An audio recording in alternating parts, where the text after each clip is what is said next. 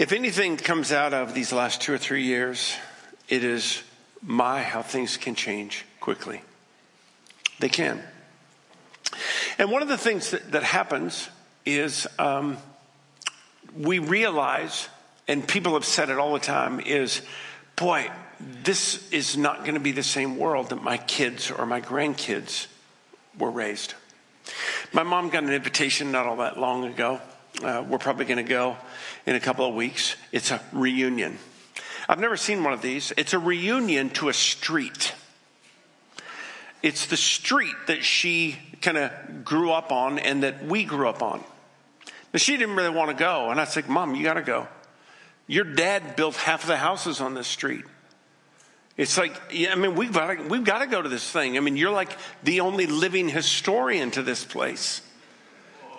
Besides, you know all the cool attics and everything that, you know, and you know all of the secret places of all these homes. And it's like, man, you know all the crazy stories and where things are buried. Like people. Not really. But there's, you know, so, and, and, as I was thinking about going back, this is a place, you know, we, we haven't been there in 30, 40 years. And, and, and I was realizing it's like when we go back, my, how things are going to be different. And how their kids in this street are going to be raised in such a different way than I was. And I'm sure that there are going to be some folks who are going to say, oh, it's not going to be the same. And you're right, it's not going to be the same. It's going to be different. And that's going to feel at times unstable and disquieting and kind of nerve wracking. And because of that, we're going to feel nervous and, and we're going to say things like, man, this world is not going to be the same kind of world for my grandkids. And that's a true statement. But the reality is that statement has been made long before our generation ever came along. You see, John was saying the same thing. At least John's constituency was. How do I know that? It's because when John was writing to this group of people, and he's writing to the church in Ephesus, that's where John was the pastor. It's today the area of Turkey. And he was writing to this church. It was probably one of the most influential churches in the entire region. It was one of those churches where everyone wanted, what's Ephesus doing? Uh, um, how are they handling this? What is Ephesus, how are they teaching this? Or how are they responding to this Gnostic issue? Or whatever the common issue of the day was. And how are they, how is it John handling this issue? Because they were that kind of church. They were the most influential church around. And one of the things that John noticed was is that in this region or in this season, this context of instability, was he knew that they needed some things of which they could anchor their life about. Everybody does. In all of the instability of our day and all of the craziness of our day, there's some things that your grandkids, frankly, there's some things that you need to be able to say, you know what? At the end of the day, there's some things I know. There's some things that I can anchor my life on. How do I know that? Because there's a word that John uses over 40 times in this book alone. It's the term ginosko, it's the term to know.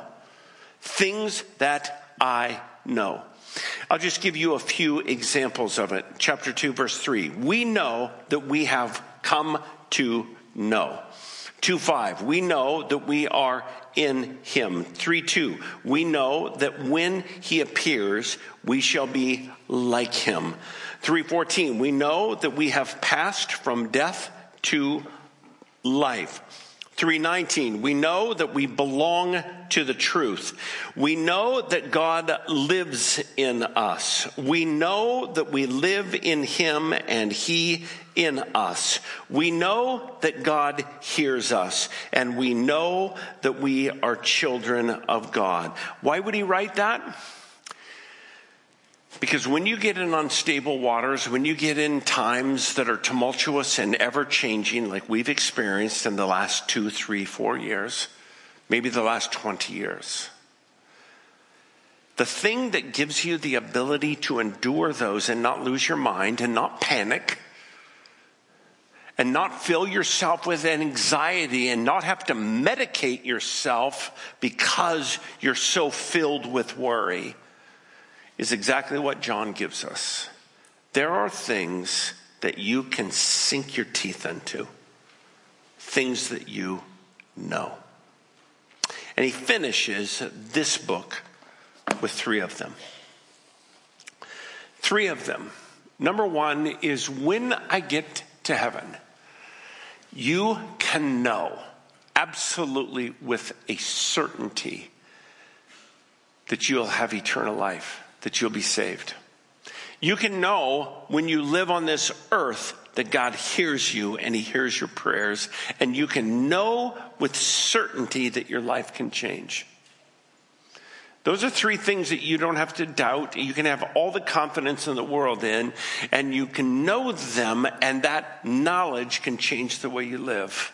Number one, God wants you to know that your life is secure forever. I grew up in a church where that security wasn't offered. In fact, it was suspended. We never offered that. We never told you that you could be certain. It was never promised. In fact, it was held out there as a carrot. In fact, we, in our church, we grew up and, and you never knew for certain that you could be saved and you were always kind of yearning for it, reaching for it, lurching for it, always being told that there are certain sins or a number of sins that could vote you off the island. Well, because of that, you always kind of had this mental record in your mind, wondering, is what I did Friday night, is that, am I off? And I remember when I was teaching at Denver Seminary, I, I had two nuns um, take the class with me, and they were wonderful people, but I'll never forget what one of the sisters said. She said, Dr. Hankey, I, you can never ever promise me or guarantee that I will know that I'm saved. Thus, I must always continue in the sacramental life. Now, I, wasn't raised Catholic. I didn't continue in the sacramental life, but I guarantee you I did continue in the behavior modification life. I continued in the life of good works, the continued life of good service. I worked my tail off for God, trying to make sure that I altered or I made up for all of the things I might have done on Friday night or Saturday night or Monday night if I was having a bad week. And I always kept this mental record, always fearful that if I died, horribly in the middle of one of those nights that I would stand before God. And the other great fear is I was afraid that I miscalculated what God thought of one of these nights. Maybe He weighed them differently than I did. I had no assurance that I was going to go to heaven. In fact, I had a pretty high probability that I might not have done enough. And so I was driven. My first ulcer was at 16. And I can almost guarantee you it was driven out of a fear of hell. That I worked and worked trying to overcome. John's writing to this group of people and he says to them, and this is the testimony of God that he has given us eternal life, and this life is in his son. Verse 12, and he has the and he who has the son has life, and he who does not have the son of God doesn't have life. He says it in a different way, but it's the same thing. I write these things to you who believe, not who work, not who behave, not who tithe, not who give. I write these things who believe in the name of the Son of God, so that you may know that you have eternal life. How do you know? How do you absolutely know? Because John wants you to. John wants you to absolutely know. Number one, he says, is because you have life in Christ, because you believe. He says you have life. What are they? Number one is because your position has changed. The scripture tells us, John 5 24, you've moved from death to life. That's not your moving from death to life. That's not your becoming a living person. It's you've moved from death to life. That's you've moved from somebody who was dead to now somebody who is alive. Romans says you've moved from an enemy of God to a friend of God. You've moved from somebody who was once alienated from God, who is now a friend of God. Romans 8 tells us you have moved from a person who was an orphan, who is now an adopted son or a daughter of God. Those are not positions that you gradually move into, nor are they positions that you can slide back out of.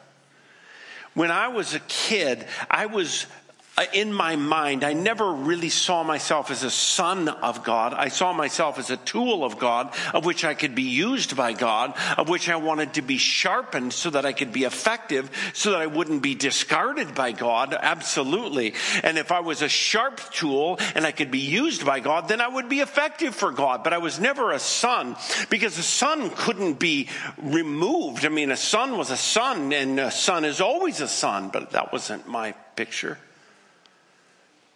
because I was a tool. I was an effective tool. I wanted to make a difference for the kingdom of God. And I really wanted to make a difference for the kingdom of God because I needed to make sure that I outweighed those moments where I had bad days. I never saw myself as a person who was moved from death to life. I saw my person as a tool, an ambassador. I always saw the assignments that God gave me. I never saw the positional identity that God gave me.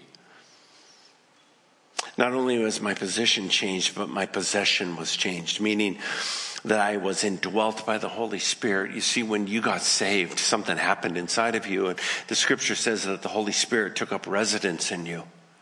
You became a new being, and literally the Holy Spirit comes inside of you and seals you and takes up residence in you and renews you and cleanses you and gives you a new spirit and gives you and makes you a new creation. When the Holy Spirit comes in you, Peter says that he gives you an imperishable seed. And I don't know how you would define imperishable, but imperishable to me means cannot perish, it can't die. My entire Christian life, up to the point where I began to see the scriptures differently was something that I was living in a suspended salvation. I was hoping to continue it. Never anything had permanence until I began to read the scripture. And, and the scripture says that the Father has given me and nothing can snatch me out of the Father's hand. Nothing can take me out of the Son's hand. That seemed to have a permanence that I was never raised with. I was given an imperishable seed that seems to have a permanence that I wasn't raised with. That's a possession that changed me. A purpose.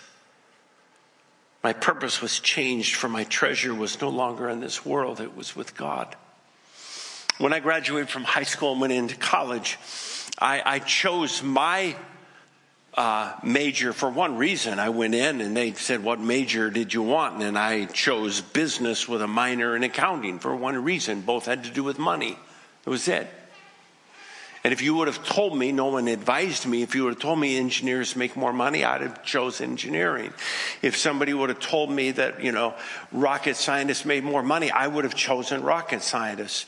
Um, when I got saved, I moved over and became an educator, and, and then they told me you're not going to make any money and you were going to be poor the rest of your life. And, and it didn't matter at that point. I, poverty was fine.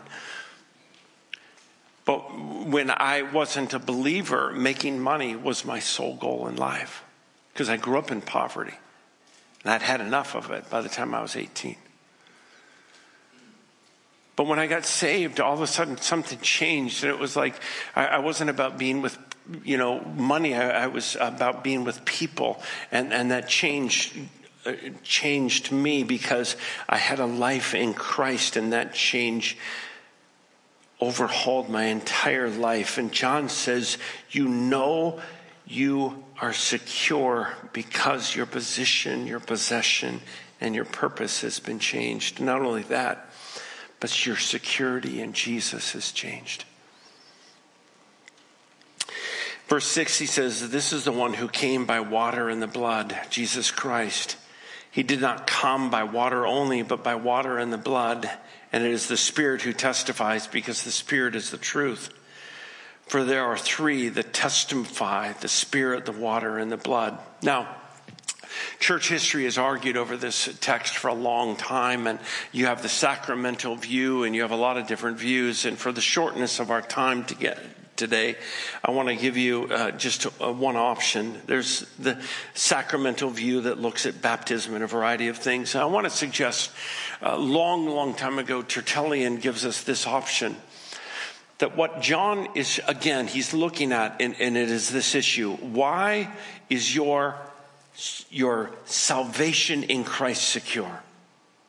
Why can he make this statement in verse 13? I write these things to you who believe in the name of the Son of God so that you can know that you have eternal life. Why is it? Let me phrase it this way. If you've ever struggled with this, people will come to me. Mark, why do you believe? Why do you believe this story there's all kinds of creation stories, and there are scores of creation stories other than the one in the Bible. Why do you believe this story of salvation of Jesus Christ? There's all kinds of others. There's Buddhist stories, there's Hindu stories, there's stories of Muslim, there's stories of, you know, salvation through, you know, uh, Hindu and through uh, Mormons, all kinds of things. Why this one? Why do you have confidence in this? From this text, let me answer that question. Water, blood, and the testimony of the Holy Spirit. What does John give us these? What is the water? I think John is telling us that the water is the baptism of Christ. What happened to the baptism of Christ is the Father spoke to the Son, and he said to the Son and those hearing, This is my beloved Son, in whom I love and am well pleased. What did he say at that place? He authenticated the Son in terms of those who heard him. This is my Son. This is my anointed Son. Later, he again said, This is my Son. Listen to him. It was the place where the Father authenticated the Son. Blood. What was the blood? It was the place where Christ died and went up into heaven and presented his body, his blood before God in the throne room of heaven. And the Father accepted the offer of Christ for your forgiveness, for my forgiveness. How do we know that the Father received it? Remember Easter? Because Christ walked out of the grave. How do we know that the Father received that forgiveness? How do we know that we're forgiven? Because Jesus Christ walked out of the grave. Testimony of the Spirit.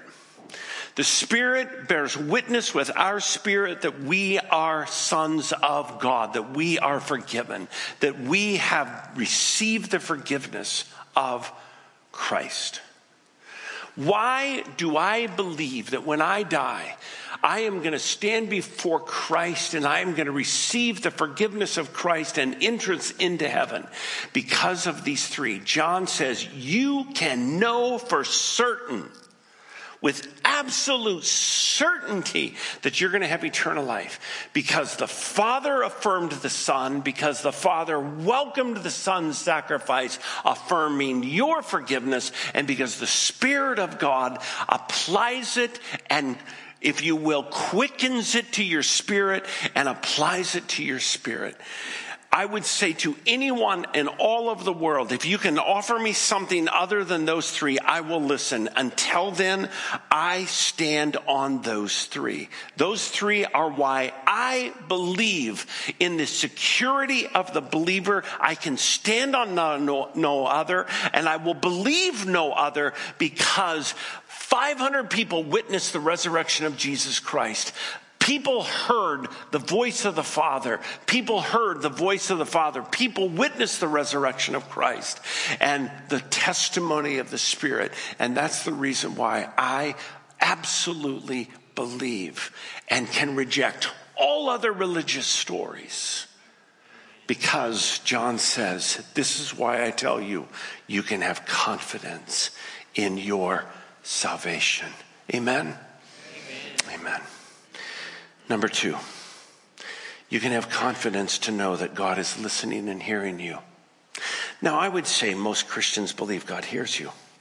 But here's the problem the problem is you have some unanswered prayers. The problem is some of your kids got divorced. The problem is some of you did. The problem is some of you have cancer.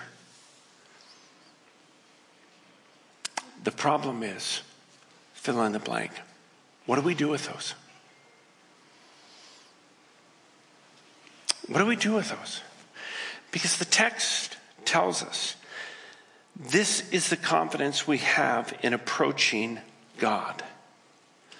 That if we ask anything according to his will, he hears us. And if we know that he hears us, whatever we ask, we know that we have what we asked of him. What do we make of this text? God wants us to know that he's listening. Let me begin with three principles that come from this text. And I quote Robert Law for one of them Prayer is a mighty instrument, not for getting man's will done in heaven, but for getting God's will done on earth. I must first humbly admit that prayer is not about getting my will done. Prayer is about getting God's will done. Thy kingdom come, thy will be done on earth as it is in heaven. If prayer is going to make any sense to me at all, I must admit and surrender to and yield to and agree to that prayer is about not getting Mark's will done. It's about getting God's will done. And it's not because God's an ogre. It's because he's all wise and Mark is not. It's because God is good and I'm limited. It's because God is kind and on most days I'm far from the glory of Christ. Prayer is a mighty instrument, but it's not for getting my will to be done. It's for getting God's will to be done on earth. But prayer is not also an overcoming of God's reluctance. It is laying hold of God's willingness, says George Mueller. When you look at John's point, he says, This is the confidence we have in approaching God. When you look at that, I don't think you can say that God is up there in heaven reluctant to hear us. I don't think John is saying that God is up there with a stingy spirit. I don't think we can suggest that God is up there going, I am going to sparsely measure out my resources to you. No, he says, this is the confidence that you can have. He's lavish. He wants to pour out his grace upon you. He wants to pour out his will to you. It's laying hold of God's willingness as I submit to his will, as I yield to his heart, as I align myself to his will. But uh, here's the challenge God not only ordains the end, but he also ordains the means to the end. Let me give you an illustration. About two to three months ago, I began to pray for something. It is yet to be answered. I don't know why God is taking his time. He's long past due from my perspective. Um, I feel quite vulnerable that God has not answered my prayer. I feel slightly exposed. It's not an issue of character, integrity, none of that. I just want him to answer it. I want him to wrap it up. I, I, I want this, this answer to be done. I, uh, and and so I realize as I'm praying this prayer, uh, I'm like, Lord, please get it done. And and I I admit I don't know your will. I don't know certain selections. I don't know the people in, involved. And so, Lord, I'd like you to move this thing along. And I'm, uh, people are asking for certain things and I don't have answers. And Lord, I'm feeling kind of vulnerable and I'm feeling like I'm not a good leader because I can't give answers, but I can't give answers because you're not answering for me. And it's you who need to come through for me. And I'm looking like I don't know what I'm doing. And the reality is I don't know what I'm doing because you haven't answered. So there. Take care of it. And I realize that God loves to develop patience, and I don't. And God loves to develop faith. I want it imputed to me, I don't want to develop it. I want it handed to me. I want faith to just be imparted. God wants it to be massaged and developed. And sometimes I, have had people, and I have felt this way. If God knows the end and He's going to determine the end, then what good does it do for me? Uh, why does He need me to pray? Maybe it's because God has ordained not only the end, but the means. And my friend, what if you're the means? And what if you, as the means to the end, what if he wants to develop you? And what if there's issues in your own heart of patience and faith and maturity and strength and endurance? And what if God wants you to wiggle? And what if God wants you to stay awake at night? And what if God wants you to lose a few nights' sleep so that you can pray?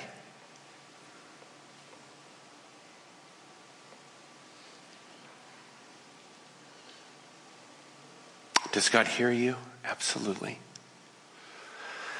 And does God want you to learn to yield your soul and your heart to His will? Yes. Be assured, God hears you. Don't ever doubt that, John says. But that doesn't change the fact that God ordains not only the ends, but the means. And more likely than not, you are the means. But that doesn't take you out of the process, it puts you smack in the middle. And it means in the process, God is going to do some of the most beautiful work of changing you. And finally, God wants you to know that you can change. He brings up this situation. It's kind of a weird one. If anyone sees a brother commit a sin that does not lead to death, he should pray and God will give him life. Well, that's good. I refer to those whose sin does not lead to death. That's helpful. There is a sin that leads to death. Uh oh, that's bad. What's that? I think what John is bringing up is this situation. Somebody brings up a, you know, hey, John, um, we've been told that there is a sin that leads to death. What should we do about that? And, and he goes, Well, there is. Um, Ananias and Sapphira, two realtors. Um, probably shouldn't be a realtor. Um, just kidding. Um, two realtors, they sold some property. Uh, they kind of lied and brought some stuff and, and God judged them. Um, he, he, wanted to give the church an, an, example. Don't be lying to God. Um, not good. And then the other situation was communion. Um, I told you this after communion, not before, because I didn't want you to be fearful. Um, they were taking communion one day. 1 Corinthians 11 is where this is found. And they took it in a very inappropriate way. And there were some people that were dying because of that. Is there a sin that leads to a judgment where God says, okay, I've had enough. Um, I'm taking you? Yeah. I think there are, at times, there are people that sin in a way that God says, okay, you've hurt the body of Christ enough. I'm taking you out. Is, does that happen? Yes. I think it's rare. Um, I don't think it's a common thing. And that's where John kind of like deals with this. Yes, it does happen, but that's not normal. What I want to talk about, John is saying, is you. And that is, we know that anyone born of God, verse 18, does not continue to sin. And the one who is born of God keeps him safe. In other words, the one born of God is going to change. Why? How do I know that? Three reasons. Number one, something has been broken. It's called Satan's control over you. When you become a believer, you have a new master. It's not clean, it's not always smooth, but there's a reality. The day you became a Christian, Satan's power is broken in you.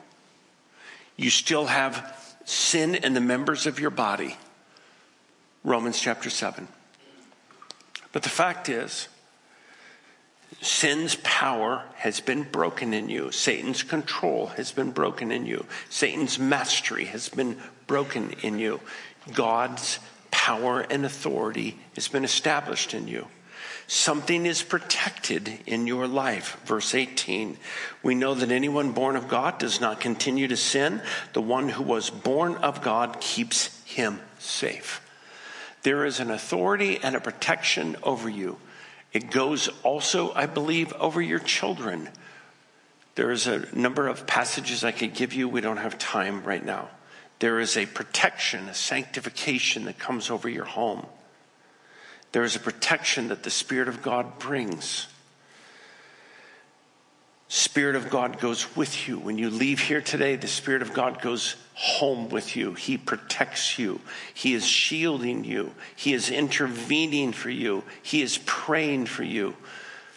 All of those things are true of your life. And lastly, something has been enlightened in your mind. Verse 20. We know also that the life that the Son of God has come and has given us understanding. There is an ever increasing revelation and understanding that comes to you. I, I see this all the time. I see this with, with brothers and sisters. As they continue to grow. They see things, they get a maturity about them, they grow, they gain a perspective, they see things that matter, they gain a perspective about life, about relationships, they gain appetites that are more godly, they things that used to attract them no longer do. Movies that are kind of bad for you that used to be just really tempting are kind of like, eh, I don't really even like them anymore. Those things happen. Why?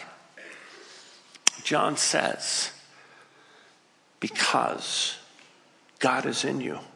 Satan's control has been broken in you. And the Spirit of God is protecting you. And the Spirit of Christ is enlightening you. John's summary is this live with confidence, not because of you, but because of God. Life is secure because of the work of Christ. Your prayers are heard because of the kindness of God. And your life is going to change because of the indwelling power of Christ. There's a confidence and a security that you can live with. Not, my friends, because of you. It's because of God. The world's going to get nuts out there. More likely than not, it's going to get worse. Yeah, it's okay. But what's going to be true of here is you're going to be more rooted, more secure, and the Father is going to hear you. And because of that, you're going to be more steadfast, immovable, abounding in the Lord, and nothing is going to shake you. Nothing. No matter how crazy the waves get, they're just going to be broken over your steadfast spirit. That's what John wants you to know.